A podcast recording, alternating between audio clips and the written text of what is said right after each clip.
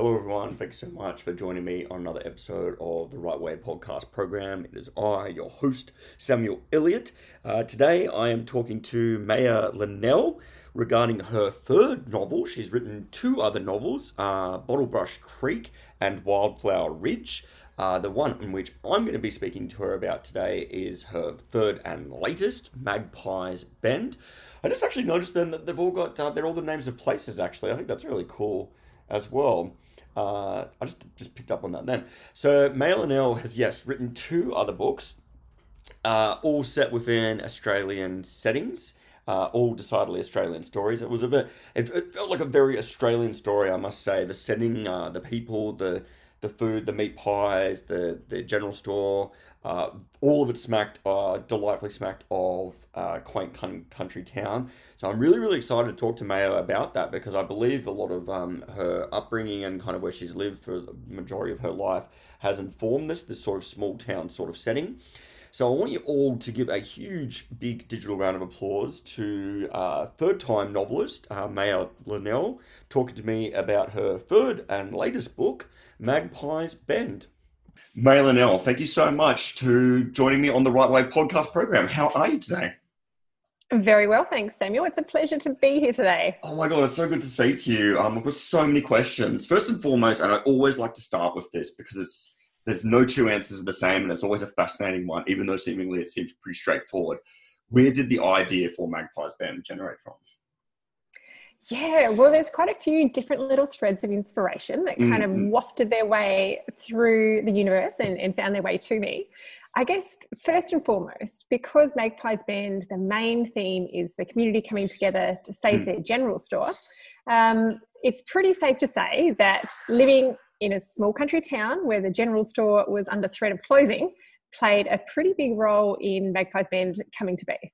Oh well, so so that actually legit happened. Your in your in your experience in real life. Well, not quite the same as I've put it together in Magpies Bend. Mm. So in our case, uh, new people took over the store, um, and it all kind of moved relatively um, seamlessly. Whereas in my case, with Magpies Bend, we've got the town rallying together to, to come up with different options and, and fundraisers to try and see if they can get this whole um, store consortium off the ground. Whereas that was one of the options that was, I guess, um, reviewed when our little general store kind of went under threat. And it's a, it's a long story. The chap that used to run it um, had some some personal problems, and you know, it was just easier for him to say we're over.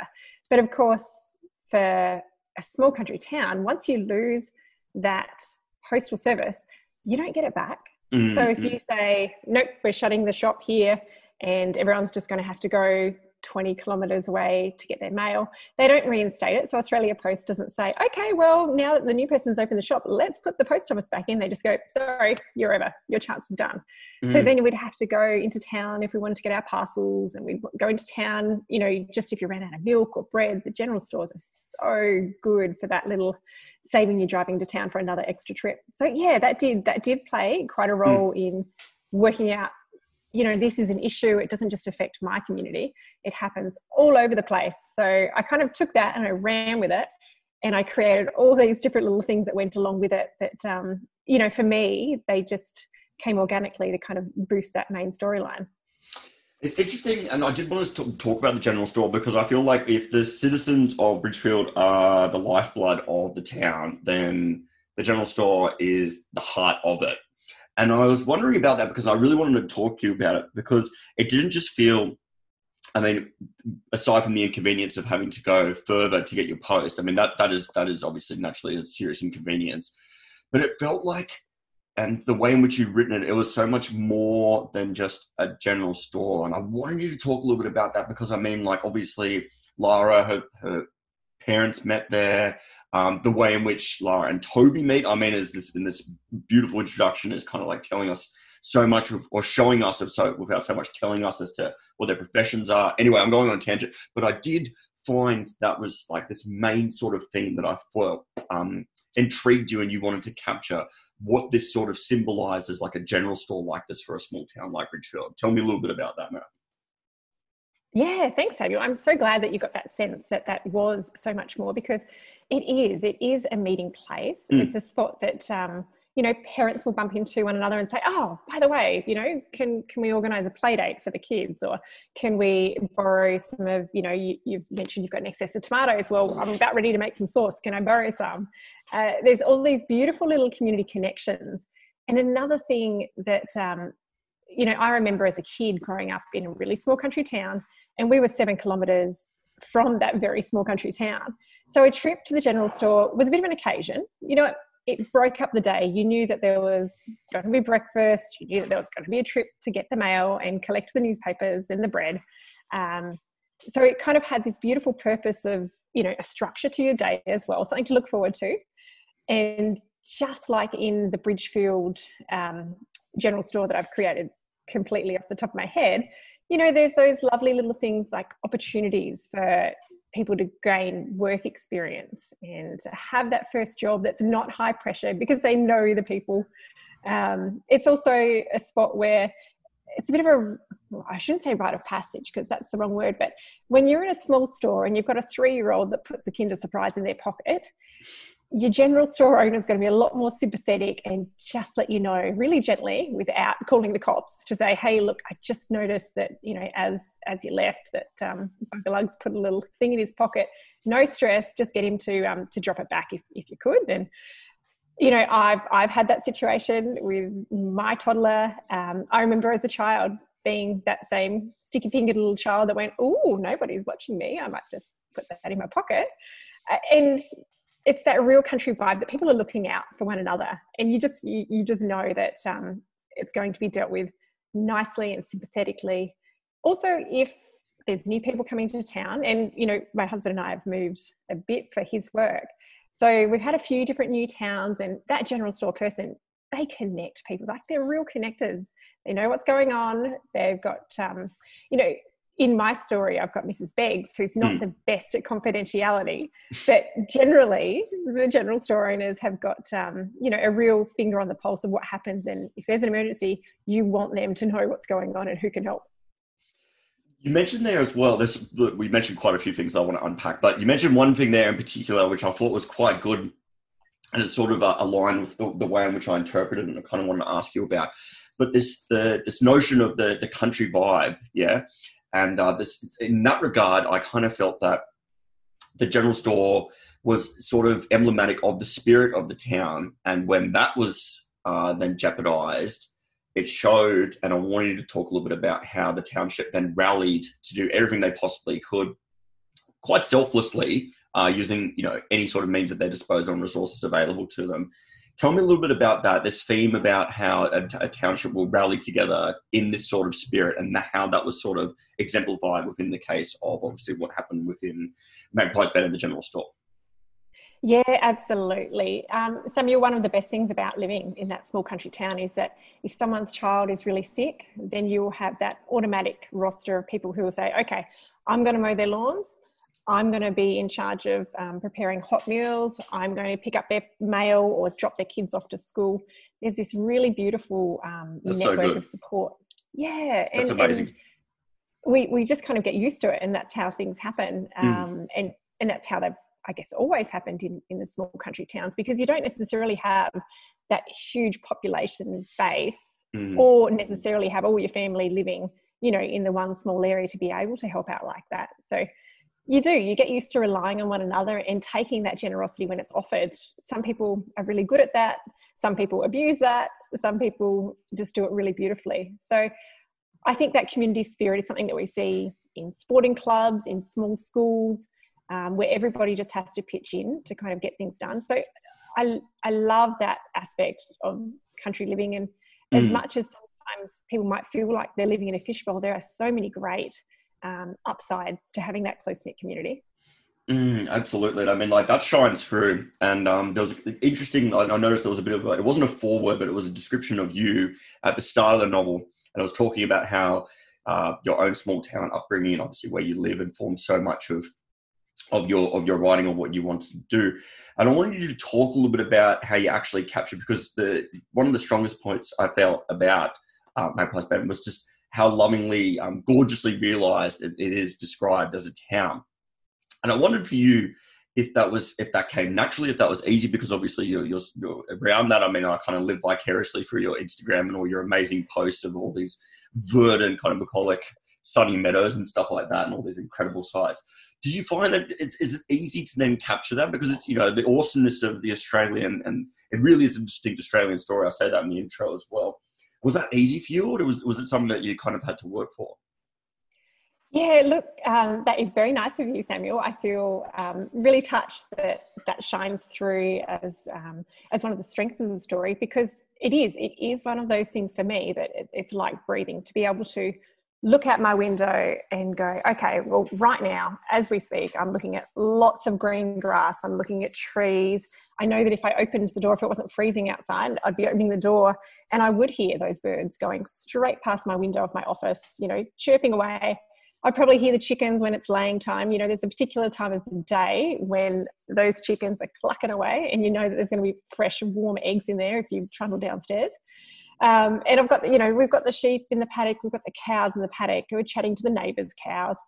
All those things are just so easy for me to capture because they're just right here on my mm. doorstep.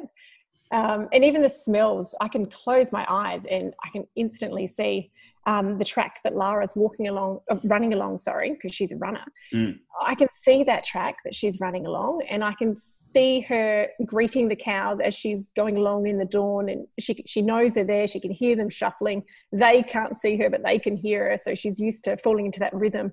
Her, the road, the cows, it's a good morning start. So, yeah, it, look, it is. It is a pretty nice position to be in where that's all here just for the taking. That's so good, and like I feel like that shines through. Like like it's yeah. I remember when I said like I was lovingly captured. I was I was exquisitely captured, but I think that that shines through your passion, your love of, of this this landscape, and I think that's to to your credit. That really served you quite well with, with describing it. Let's so we've talked a little bit about the setting and the general store, which is kind of like uh, kicks off uh, really the the main um, sort of uh, storyline. I want to talk a little bit about family as well because another thing that was very strong, obviously, is the sense of place and the sense of family. Uh, really good uh, families as well. And there's interesting because then there's also kind of the, the, the not so good but still supportive family of like the Kingsleys for for that, which we kind of won't go into just yet. But I wanted you to talk a little bit about the sense of family. Again, this all sort of harkens back to this very unique Australian sort of uh, family um, tell me a little bit about that because that's kind of another thing that really shone through for me. Why is that so important to define a character with family? Yeah, well, when I set up the, um, in my mind, when I started the the books, and I started out with Penny, who is the, the main character in Wildflower Ridge, and then followed that through with Angie in my second book, Bottlebrush Creek, and of course Lara's story is Magpie's Bend. But I, I, knew I wanted to have a big farming family because mm. I'm one of four children. And, you know, we know exactly what's going on in, in each of the other one's lives, whether mum's letting us know, or the dad's letting us know, or they're letting us know. We all know what's going on. Um, and so I loved the idea of exploring this close knit family that does have the differing characters. Mm. And they do have their own different um, strengths and weaknesses. And considering, you know, the McIntyre sisters have lost their mum as well, that does play quite a dynamic in the fact that Angus is the patriarch of the family. For his four daughters, he's just this wonderful dad. And I know so many different, um, you know, so many different families that have got these wonderful strengths and wonderful weaknesses and you blend them all together and my dad always said you can pick your nose but you can't pick your family. So i kind of like that theory that you're all in it together and you've got to work out a way to you know kind of get along and, and when that doesn't happen well whew, then the sparks fly and and there's all sorts of drama that spins off from there. So i kind of just wrapped all those things together and um, there was my McIntyre family and each different book has obviously different sets of in-laws or the, the male character brings his own baggage his own relationships um, so it's been it's been a lot of fun to kind of just weave my way in and, and put in little whispers of inspiration of stories that I've heard from friends um, that have had different dynamics with their in-laws or in with you know their siblings. It just kind of there's a lot of fun to be had kind of playing with families and giving them situations that make them explode and, and make them come together. I mean, there is that. There's there's definitely that. I mean, there's there's there's there's the brighter elements, you know, and the scenes that we find throughout. There's also the this you know constant, um, unfailing sense of support throughout. Because uh, because cause we get the impression kind of so early on with what you what you slowly sort of um, revealed there of, is that obviously Lara's undergone or endured some god awful crisis, which you kind of reveal, and I kind of don't want to talk too much about because I feel that's going to verge into spoilers. But I wanted you to again kind of maybe just delve a little bit more into about what it is that a family can enjoy, what you wanted to depict that they can help us prevail through uh, situations where we might not really be able to without their kind of uh, unspoken support and just guidance there. Tell me a little bit about that and how that prevailed throughout. Yeah, well, Lara was this character that um, she ruffled a few feathers in the first book. And I had people that would write to me and say, I loved the book, but geez, I hated Lara. I really didn't like her. Wow. And okay. yeah, so she was quite a polarizing character in the first book. And, you know, as the book unfolds, we understand the reasons for maybe some of her prickly behavior, and we do dive into that mm. in Magpie's Bend. So I wanted to have that, you know, that really nice juxtap- uh, juxtaposition of her being a nurse. She's got mm. this nurturing job.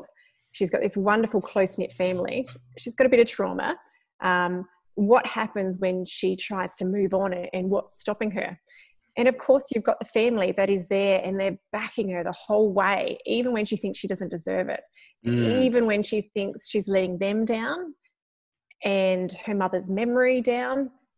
And even when she's got all this different pressure coming at her from so many different angles, um, who's there to back her up? That, that's her family. Mm. So, in this beautiful McIntyre family that I've created, I really like how she's got that beautiful support network and you know, there's a scene that I really, I mean, I enjoyed writing so many of those scenes, but one of the scenes that springs to mind right now is there's a birthday party, mm. and Lara's seen by so many people um, in the community is the prickly one, the one that's just that sore thumb that sticks out amongst these, you know, um, really approachable, easygoing McIntyre sisters. She's the one that's just the odd one out.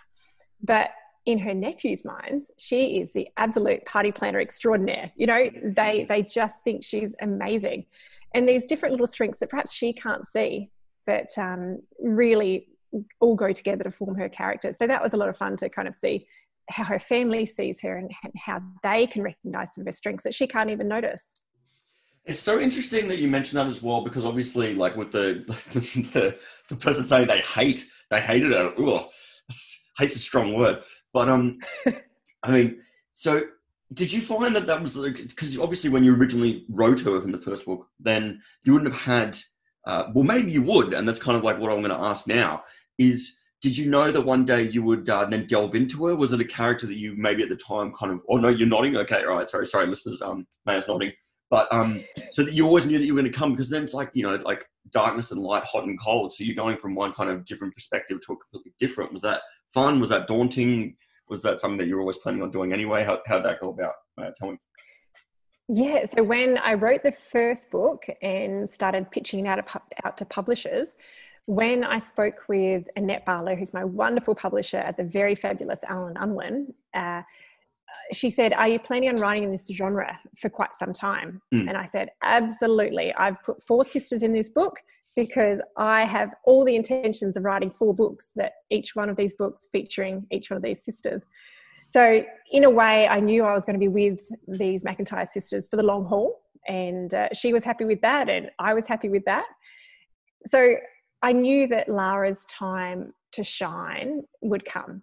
Mm. And it was quite nice having people say, Oh, no, I didn't like Lara. And I thought, well, that A, that's going to make it a bit of a challenge to write Magpie's Bend because, you know, what if people still don't like her by then? Mm. But between the first book and the second book, we saw that bit more insight into, you know, who she is, why she does what she does, and the different strengths that she brings to the table in that family. And then the third book is just, you know, here's your party, Lara. Let's let's have fun with it and see what we can do. Excellent. Look, t- tell me a little bit about because we've talked about characters. I didn't. Uh, that's that's really cool. Like I can't believe that you that you from the outset you had that like intention that one day you're going to do that. That there was going to be you know each book bang bang bang four sisters in, in terms of of your planning there. My, my, my hat goes off to you. That's uh, I'm way more of a, a hopeless pantser than that. But um, look, while we're still talking about characters, it was one of the I must say. Uh, in recent times, I haven't encountered a novel with so many uh, animal characters that I was like, oh my god, they've got such a strong personality. Yeah, um, Vegemite, Basil, uh, all, all these particular um, animal characters. Yeah, because animals themselves, bar maybe some more sort of um, you know kid friendly, like anthropomorphic talking talking characters and those sort of books, they're not really seen all that much a lot of the time.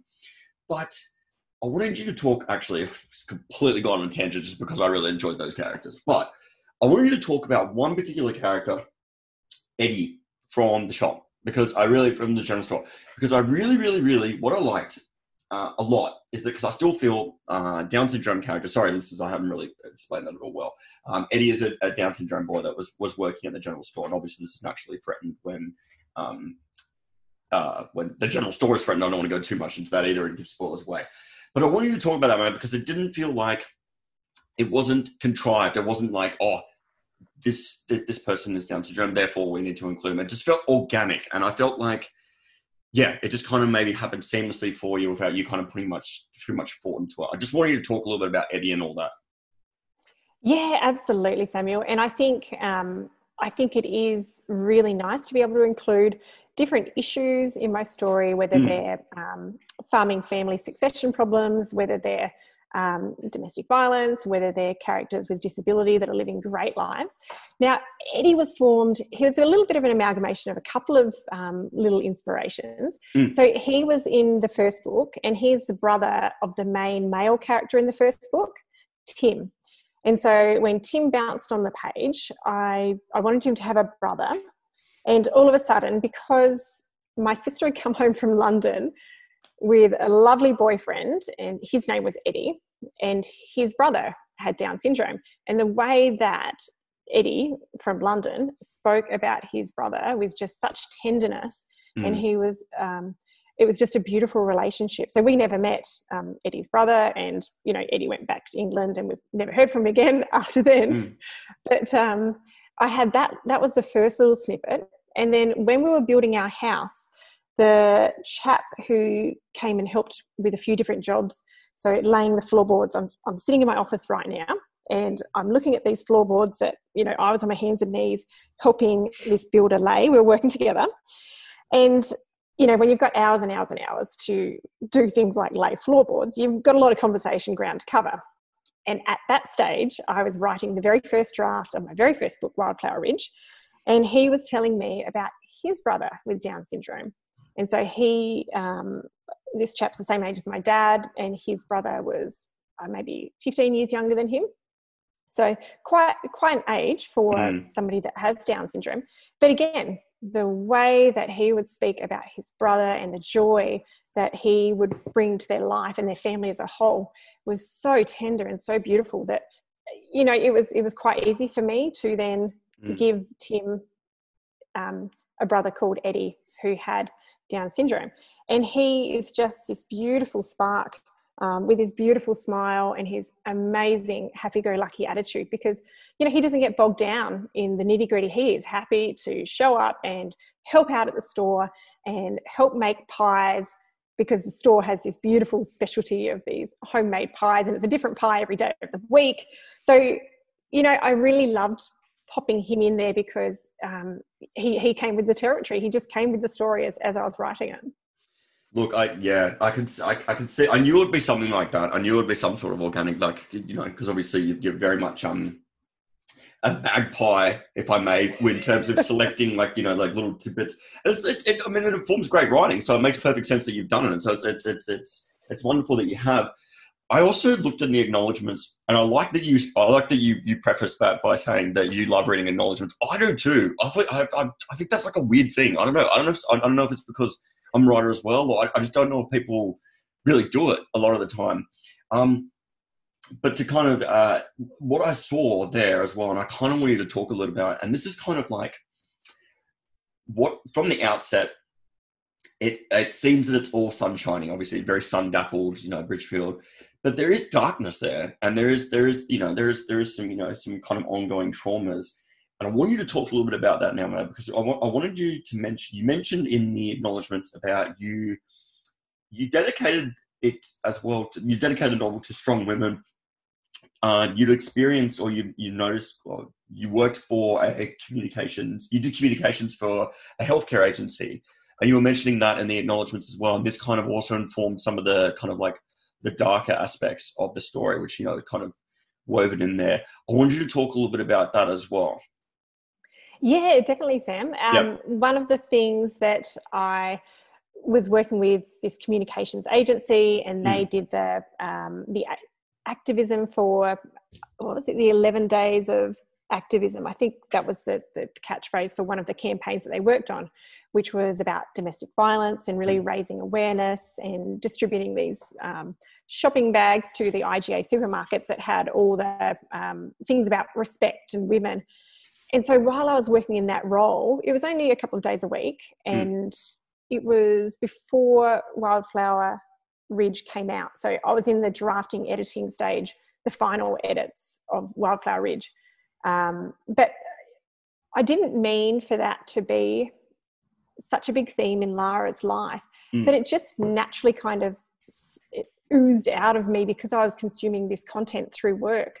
Um, mm. And I also have some friends that have dealt with some incredible situations and been so resilient in the way that they have um, gotten out of these situations that have not been conducive to any type of harmony. Um, and they've just done a really good job of, um, I guess, sharing their stories with different people that have been, you know, support networks for them.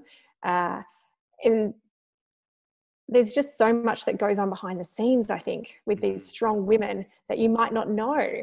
And yeah, so I've had the friends, a couple of different friends that have dealt with these issues.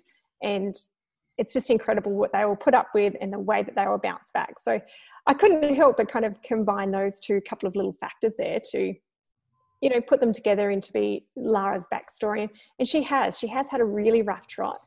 Um, and she's come out the other side and she's done a really good job of you know setting herself up and and dealing with these different issues and this different baggage that she's got but you know you can you can deal with that but you can't just bury that altogether mm. whether it mm. comes back in the form of um, you know the way that your children will deal with that or the different family issues and, and the kingsleys as you mentioned they are an, a whole different entity to themselves. So that's her ex-husband's family. And people have got long memories. And and so when people don't necessarily be supportive and process that type of trauma the way that you would hope they would help you you know through that then that's really kind of going to put an x on their head isn't it? As a bit of a target to, mm. to be someone that they're never going to be thrilled with i felt that it was well done in terms of just showing that it was it was still there like it was ne- it was never at the foreground it was never gratuitous and you never kind of like dragged it out but it was it was there like there was an undercurrent of that and i feel like that's having obviously not gone through it myself, but I could I still can appreciate that that that was that was done like that. For, can I say? Oh, yeah. Oh, sorry. Go. Sorry. Sorry. You go. Can I say that I, I never really wanted it to be um, slapping people in the face with, mm. you know, here's a book and here's the issues and you need to sit up and read this and feel like you're being preached to or yeah. you're having a sermon.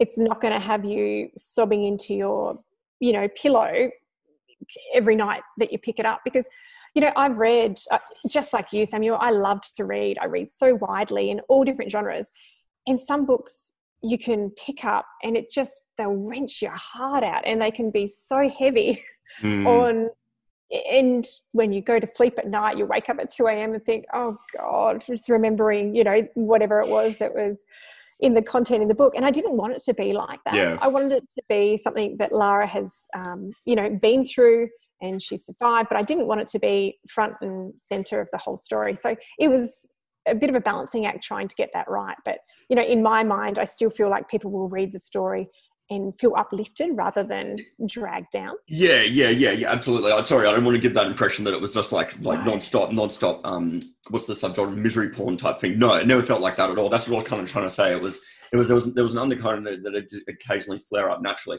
but no, no, it never, it never, it never felt like like that um, at all. No, not at all. Um, look, for two people that live in a, a quiet-ish town, they have a lot that goes on in their lives.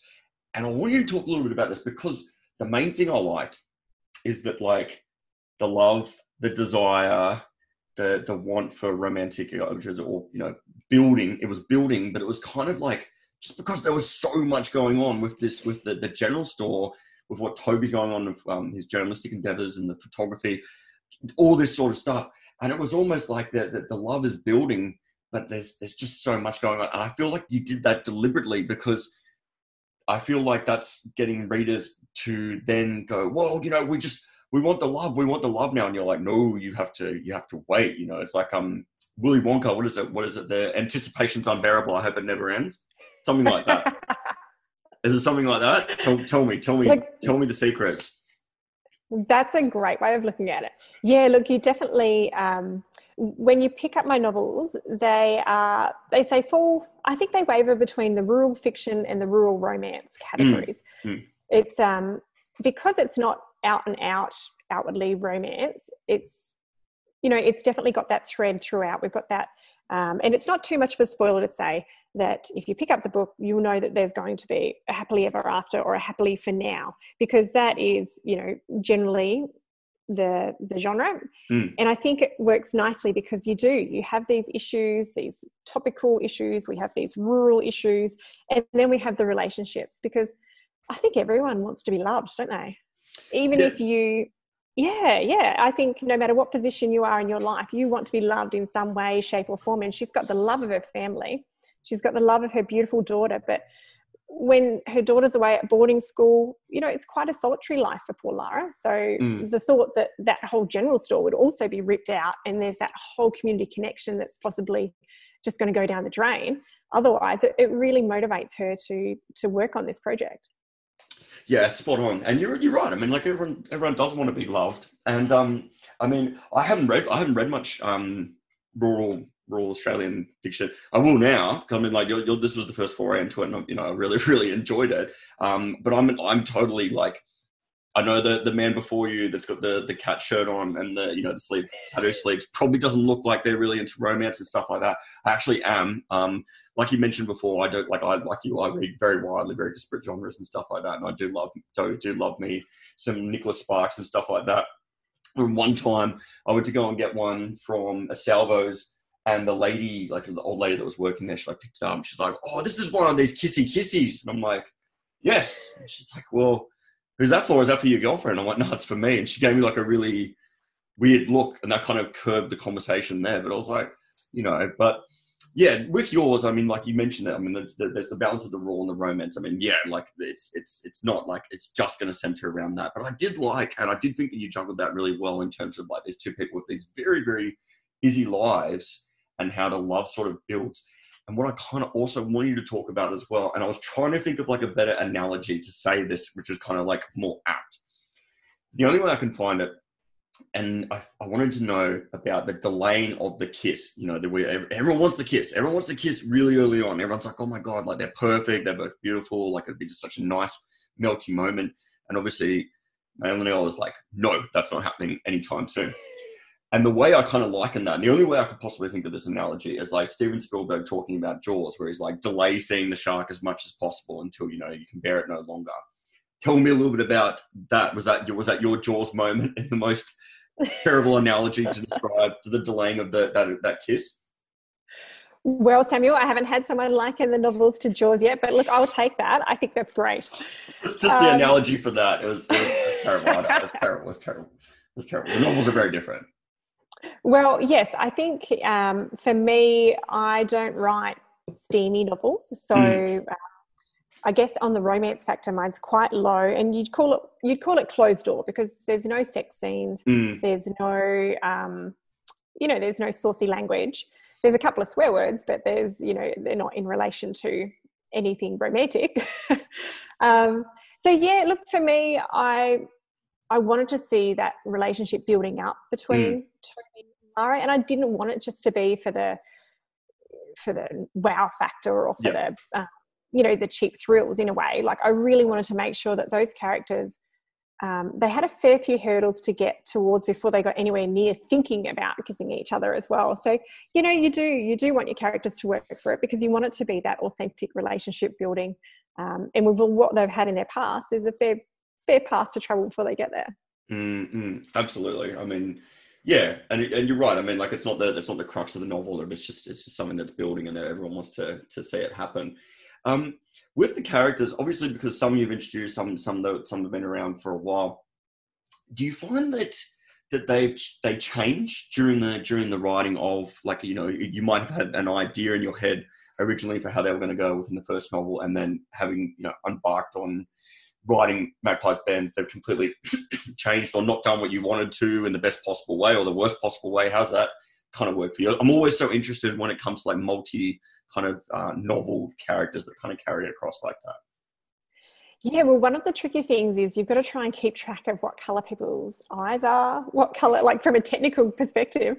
Um, you know, I just wrote, I'm working on book number four, and I've got no idea what color the main character's eyes are. It's like, oh, I'm going to have to go, I need to go and look back in the first book. I need to get the PDF out and do a search for the word eyes so that I can find out what character has this color eyes because you do you lose track of those little nitty gritty things and Absolutely. and they are important because for me i write them a year apart you know and they're on the shelves a year apart mm. but some people will go out and buy magpie's bend and yep. get their first copy of wildflower ridge and mm. this the first copy of bottlebrush creek in the same purchase and so for me, that's a little bit tricky because they are a lot more current at looking at those three novels consecutively and binge reading the whole thing in one go. And I have had people that, you know, they are so keen, they're, they're locked in for release day to be at the supermarket door so that they can get all three books at the same time. So good. That's good. It, it is. It's so lovely. Um, but for me, that presents that little challenge of making sure that, oh, I need to have these things consecutive. So I've got a bit of a master list, which you know I need to find and pull up again before I release book number four into my editor's hands, mm. just so that I can kind of tick off those things. But in the terms of you know their occupations and stuff like that, you can write a whole first draft, and then when you get to the second draft, you can completely change the occupation. You know, Lara is relatively set in stone because I mentioned right in the first book that she was a bush nurse. Mm-hmm. Um, so she mm. works at a Bush Nursing Centre, if anyone doesn't know what that is, it's just one of those jack of all trades medical centres that you go to to get your leg ulcers, you know, wrapped or to pick up new medication and, and things like that. Lots of country towns have those instead of hospitals because, you know, 20, 30 minutes away from the nearest hospital, but they still need some type of medical infrastructure where they are. Mm-hmm. So her, her career was set, and I did toy with the idea of changing her to a truck driver for this book Mm. So, as I was writing book two, I was chatting with one of the mums at cricket. So, her son plays cricket with my son, and she's just thrown in her job um, as a photographer to drive trucks. And I thought, oh, wow, that'd be cool. When I write book number three, I'm going to make Lara a female truck driver because, of course, you don't see much of that. And you don't, um, you know, all those challenges that come with it but I didn't. I didn't end up going there. I kind of started writing that in the first draft, and then the story took a different direction. So out with the truck and kept her as a bush nurse. Man, that's so good. It's it's it's always interesting to hear like how it changes, and kind of like I guess what we're verging into now is the crux of what I always like to talk about with the or the kind of the right way is found on, which is talking about like the biggest challenge or obstacle that you yourself have had to face to kind of keep writing. So it doesn't have to necessarily be before you publish.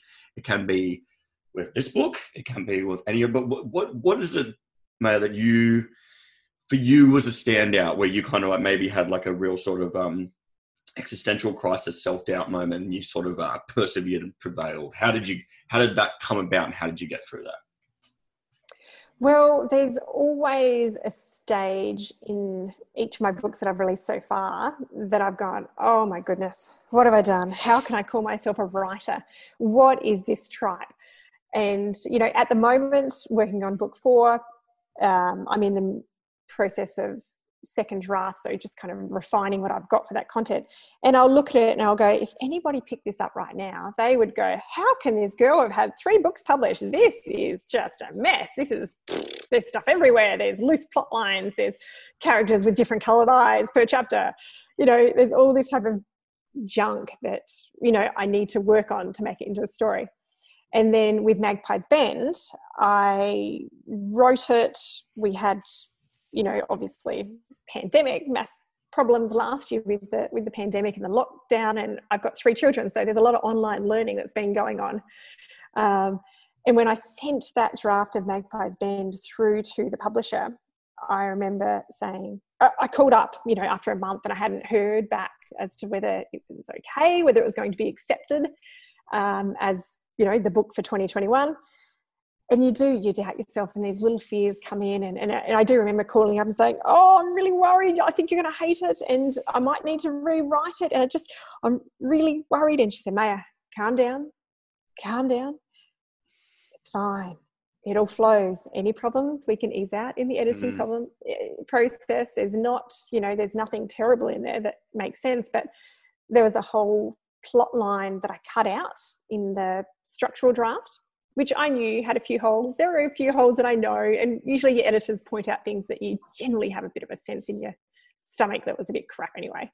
Um, and then when I wrote Bottlebrush Creek, and it was just about to be published in 2020, I had this moment just before it was released, just before the first reviews come in. So it was done, it was dusted. I wasn't able to change it. But I had this real crisis of confidence where I thought, what if people hate it? People mm. loved my first book and it did really well. It hit some bestseller lists. And what if that's the only good book I'll ever write? Oh God, no.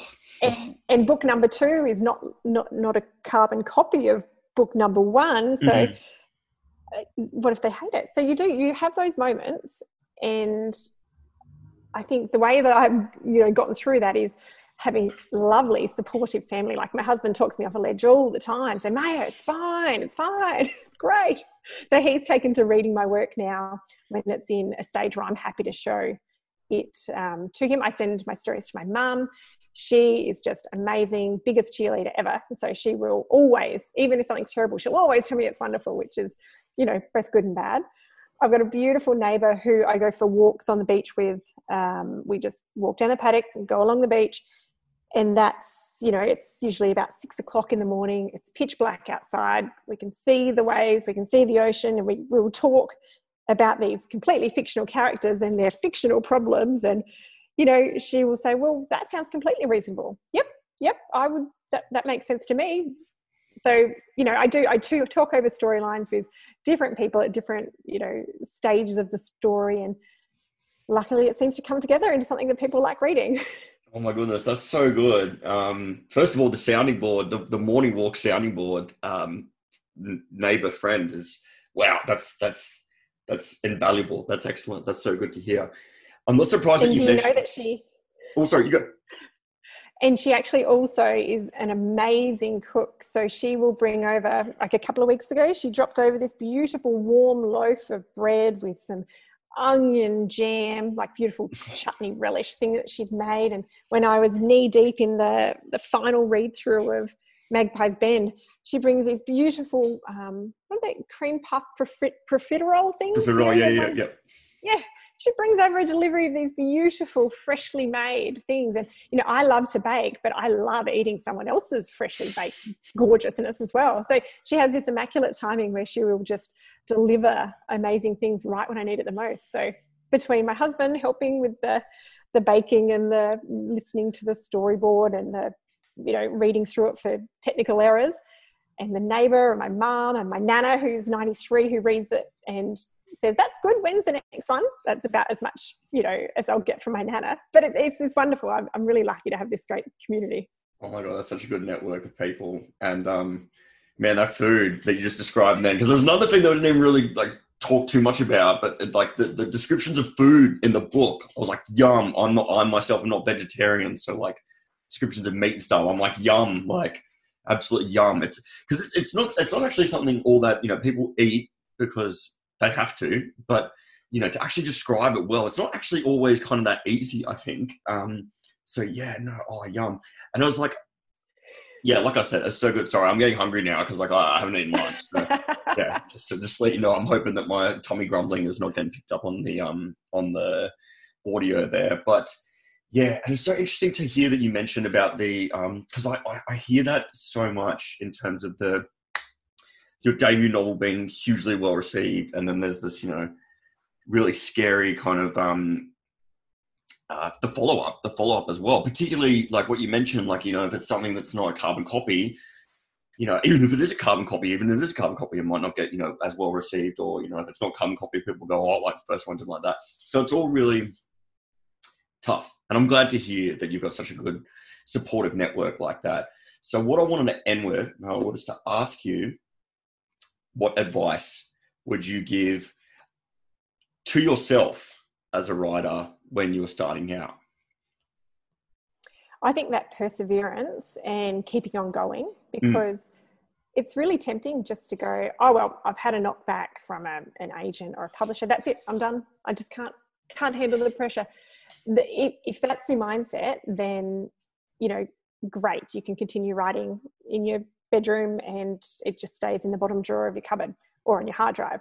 But um, I think yeah, just encouraging myself to have that perseverance. And luckily, I'm a pretty determined person, so you know, I do I do have that um, enthusiasm to keep going and to keep trying. So I think that really served me well.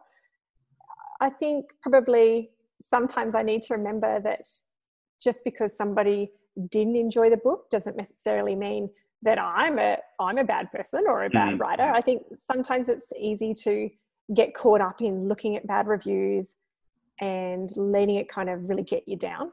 But mm. not everyone's going to like what I like.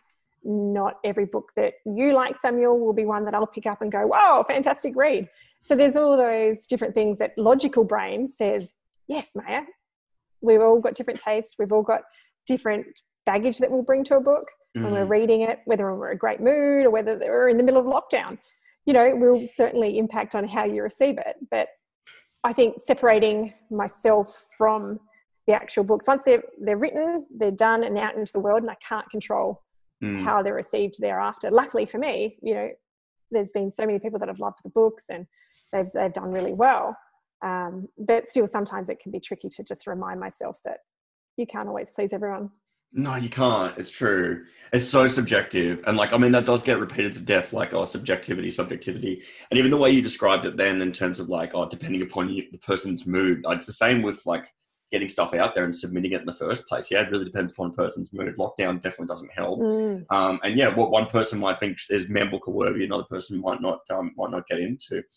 It is a really interesting one like that. But um, I, for one, I'm certainly glad that you had the the you know that um, that peace of mind to to keep going and saying no, you know, being determined. And it's good to hear that you, you know you you did uh, have that that point where there might have been you know plagued by self doubt, but you you push through, and you've obviously surrounded yourself with a really lovely network of of people, incredibly supportive and stuff like that, and acting as soundboard. So that's that's really good to hear, Maya. But um, look, thank you so much for coming and talking to me today. I really really enjoyed Magpie's have, I have, I have it's been a long time since I've read uh, anything remotely of the of the sort of genre. I so like I said, I haven't read country um, before, but I'm definitely going to start getting into it now.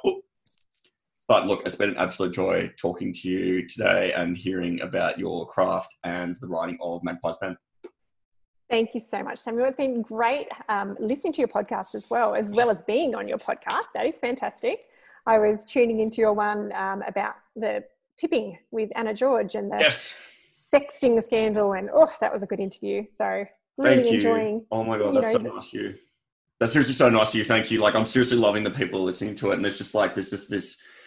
It's, it's I'm so privileged to be able to talk to so many cool people such as yourself, and no two are ever the same. No one's process is ever the same. You know, there's similarities and there's things that kind of align where you go, you know, but it's good in that people go, oh, okay, you know, every single person uh, I've spoken to has doubted themselves in some way, shape, or form. You know, so that's there's comforting in there's comfort in knowing that you know everyone, even the you know, people that you read and you go, this is stupidly good, like how talented this person is. They'll tell you, they'll go, oh, you know, I doubt it and stuff like that. But I always like hearing stories such as your own, where it was like, yes, I did feel that, you know, I was embattled by that for a while. But then, you know, I prevailed. I had good folks around me, and that's all you can really kind of do, I guess, in this life, Maya, is to surround yourself with with good folks that love you and you love them back, and then you just keep doing what you're doing. And obviously, you are, and I'm looking forward to book four. Oh, thank you very much, Samuel. And I'm looking forward to seeing your books on the shelves someday, hopefully very soon. Fingers crossed, fingers crossed. But look, in the interim, thank you again, and you have a lovely day now. Excellent. You keep reading. So, everyone, that was Maya Linnell talking to me about her third novel, Magpie's Bend. Uh, I'm going to put the link to uh, Allen Unwin. They're the good folks that published uh, this title and Maya's other titles as well. So, I'm going to put the link to that on the biography slash description of this episode, wherever you're listening to this on, be it Spotify, SoundCloud. Uh, anywhere else that uh, that might, that you might be listening to it that I'm not actually aware of, a Stitcher for one. Uh, I think that it could still potentially be on there. Uh, big, huge round of applause to Maya Linnell for having such a wonderful chat with me about her uh, new novel, Magpie's Bend. Uh, thank you to you, dear listener, as always, for listening to the program. Going back, listening to the other episodes as well. Loving seeing that. Um, some of them are getting getting long in the tooth now in terms of those episodes being up for. So some of them from around November of last year. So the thought of um, you guys going back and listening to those other previous episodes, particularly in those uh, those you know when the podcast was not even in its infancy, it was it was a foray into podcasting for me. So I was still kind of touch and go with learning it all. Uh, I really appreciate you guys listening to those, so, and the good vibes set my way for that. So thank you very much. Follow if you haven't. Keep listening. Uh, I do say it, but there is a hell of a lot more guests that are coming up in the coming weeks, months. I'm fully booked up until around late August, September time at this point. So it is a. Uh, I think I mentioned it in one of the earlier outros and one of the other episodes that it's a good problem to have. It really is a good problem to have because I'm really talking to some incredible writers, some really cool people, um, and I want to keep doing that, and I'm excited to keep doing that. So may it never not be a problem of uh, juggling, uh, balancing act of balancing when I can speak to all these wonderful novelists and writers and creatives, as well as obviously uh, keep chip chipping away at my own long form work there as well, so that maybe one day, just maybe, you guys will be able to read it with your eyeballs. But um, look, thank you so much. Give it a follow if you haven't already. Stay tuned. A lot more episodes coming out to you. I can assure you of that. You all have a wonderful afternoon now.